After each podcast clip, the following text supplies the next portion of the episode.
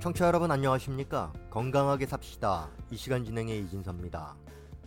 우리는 몸이 아플 때 약을 먹고 병 치료를 합니다. 그런데 이 치료약에는 부작용을 경고하는 문구가 붙어 있습니다. 의사가 진료를 한 후에 그 처방대로 복용을 하지 않으면 탈이 나고 제대로 먹어도 부작용을 걱정하게 되는데요. 이 하물며 고통을 잠시 잊기 위해서 중독성이 강한 마약류에 손을 댄다면 그 인생이 송두리째 바뀔 수 있습니다. 이 시간에는 마약의 위해성에 대해 동의사 강유 선생님의 도움 말씀 듣겠습니다. 선생님 안녕하세요. 네, 기자님 안녕하세요. 네, 보통 이제 마약이라고 하면은 뭐를 말하는 겁니까? 네, 북한에서는 마약이라고 하면 일반적으로 아편을 말합니다. 아편이란 그 한약명으로 앵석이라고 하는 한약재에서 즙을 추출해서 가공을 거치면서 여러 가지 치료약과 마약재를 만들어냅니다. 북한에서는 김일성이 생존해 있을 때부터 앵석을 전국적으로 재배해서 외국에 불법 뭐 수출하다가 세계적인 이목이 집중되는 앵석을 도라지라고 부르기 시작하였습니다. 그러니까 북한에서는 아는 사람은 다 아는 그런 공개된 비밀이라는 말씀이군요. 예, 그렇죠. 항명남 때는 그 장진지구에 그 범위가 제법 큰 그 앵석 농장이 있었는데요. 일반 사람들은 접근하지 못하게 하고 의대생들과 약대 그 학생들 이 방학을 이용해서 앵석즙을 채취하게 하였습니다.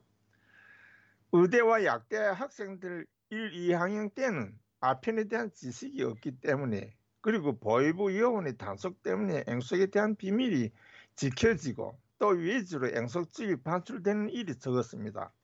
그러나 고난의 행군 때문에 학생들도 앵석이 마약이라는 것을 알고 여러 가지 수단을 이용해서 앵석즙을 몸에 감추는 일이 발생해서 몸 단속과 검사가 인권을 유린할 정도로 심했습니다.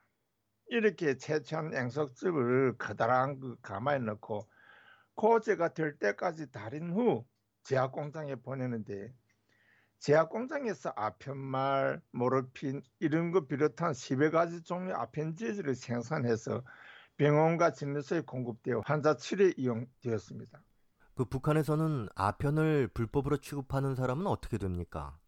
네, 내가 북한에서 동의사로 환자들을 치료할 때 1년에 그 두 번씩 검열대를 조직해서 병원과 진료소에서 진단서 남발과 아펜지제 남용을 조사하였습니다. 당 일꾼이나 행정 일꾼이 아펜지제를 많이 사용한 것이 발견되면 즉시 직위 해임되고 제재를 받게 됩니다. 또 이러 일꾼이 아펜제제를 병에 맞게 처방하지 않으면 처벌을 받습니다. 이렇게 아편이 임의대로 사용 못하게 하면서도 아편 농장이 도처에 생기면서 병원과 진료소 마당에 그리고 개인 텃밭에 꽃을 보기 위해 심는다고 앵속을 심는 것을 볼 수 있었습니다. 말씀을 들어보면 일반인들은 마약이 위험하다는 것을 잘 인지하지 못하는 것이 아닌가 싶은데요. 네, 그렇죠. 일반인들은 아편의 위해성을 잘 몰랐습니다. 이런 관계를 고난의 행군 때 이 약품이 공급되지 않아서 수많은 이 진료소와 이 병원에서 앵석즙과 앵석각을 사용해서 환자를 치료하였고 이러해서 아편에 중독되는 현상이 사회에 만연되게 되었던 것입니다. 결국 날이 갈수록 아편을 이용하는 사람이 늘어가면서 아편 중독자가 생기기 시작했지만 고난의 행군 시절이라 기획 요양소와 간염 요양소, 정신병 요양소 환자들까지도 관리할 수 없는 상황에 아편에 중독된 사람을 수용할 수 있는 곳이 없었습니다. 아편 중독자라고 신고되면 안전부 유치장이 며칠 감금했다가 풀어주는 데 끝이었습니다. 그 북한에서 위험성을 잘 모르고 쓰는 마약류는 어떤 것이 있습니까? 네, 내 생각에는 앵석이라고 생각합니다. 20여 년 전에는 길가 곳곳에 대마를 분해해서 심어 씨를 채취해서 상급기관에 보내었습니다. 대마잎을 담배로 말아 핀다는 말은 간혹 듣기는 들었는데요. 입담배가 없어서 대마잎을 뭐 담배 대신 피운다고만 알았습니다.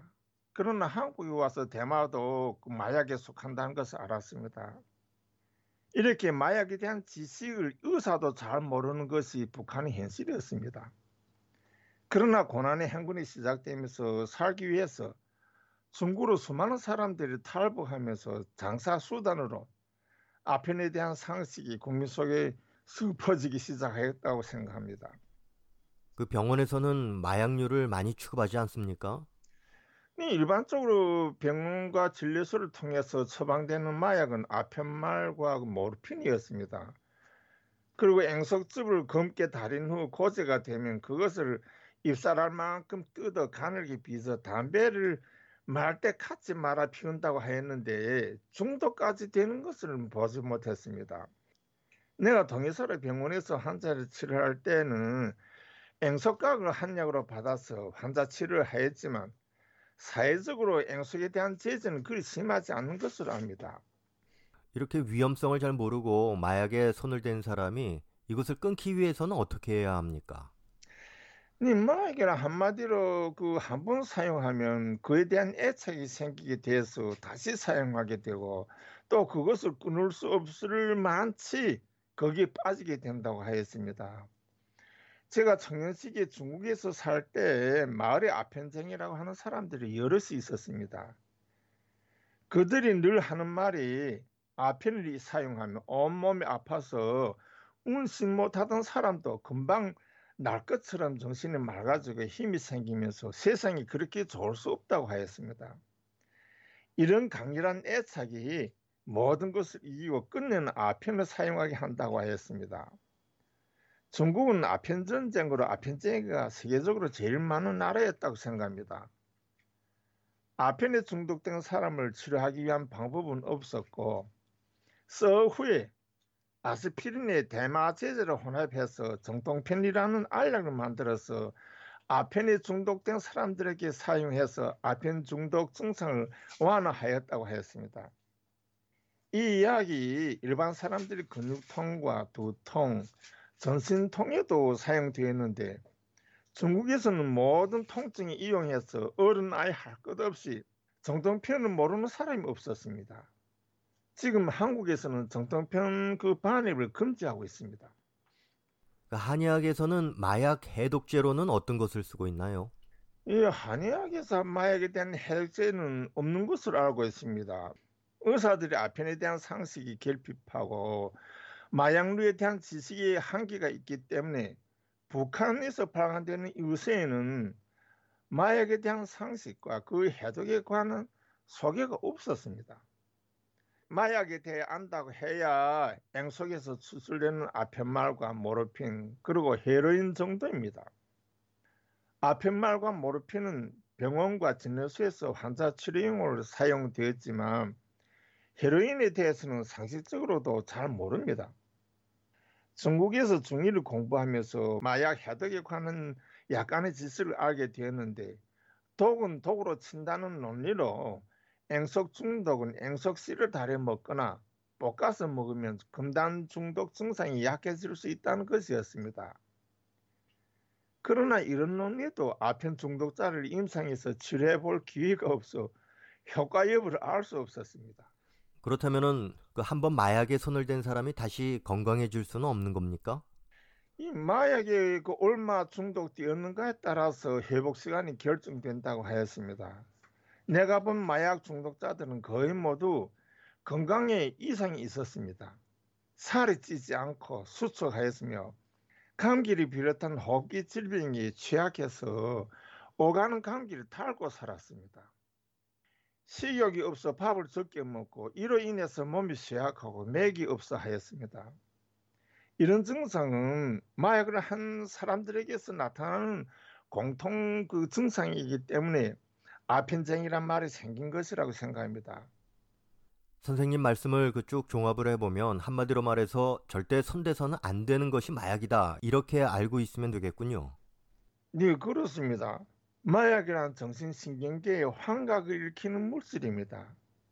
정신신경계의 환각이 생기면 수면 욕구와 식욕이 사라지고 대신 만족감이 육체를 지배하면서 대담성이 도취돼서 인간이 가지할 도덕적 집에서 벗어나 살인도 서슴없이 자행할 그런 잔인한 상태에 처하게 됩니다. 이것은 마약하는 사람들이 공통된 현상이고 또 그들이 저지르는 범죄 행위가 이를 잘 말해주고 있습니다. 이렇게 인간을 범죄자로 만드는 마약에서 건강한 사람으로 다시 태어나려면 본인 결심에 의해서 중독 증상에서 벗어날 수 있다고 생각합니다. 끝으로 어떤 사람은 마약으로 살까기를 그 한다고 하는데 이것은 천만 위험한 생각입니다. 비록 몸이 살은 까지겠지만 몸과 정신이 망치는 것은 어떻게 회복할 것인지 이것부터 생각해야 할 것입니다. 일반적으로 수면제를 먹은 후에도 정신이 흐릿하고 기억력이 정상 사람보다 많이 뒤떨어지는데 마약 중독은 치매를 앞당긴다는 이론도 있고 또 아편쟁이는 장수자도 없다는 것을 알아야 합니다. 선생님 오늘 말씀 감사합니다. 예, 감사합니다. 여러분 안녕히 계십시오. 건강하게 삽시다. 오늘은 마약의 위해성에 대해 전해드렸습니다. 지금까지 도움 말씀에는 동의사 강윤 선생님, 진행에는 저 이진섭입니다. 고맙습니다.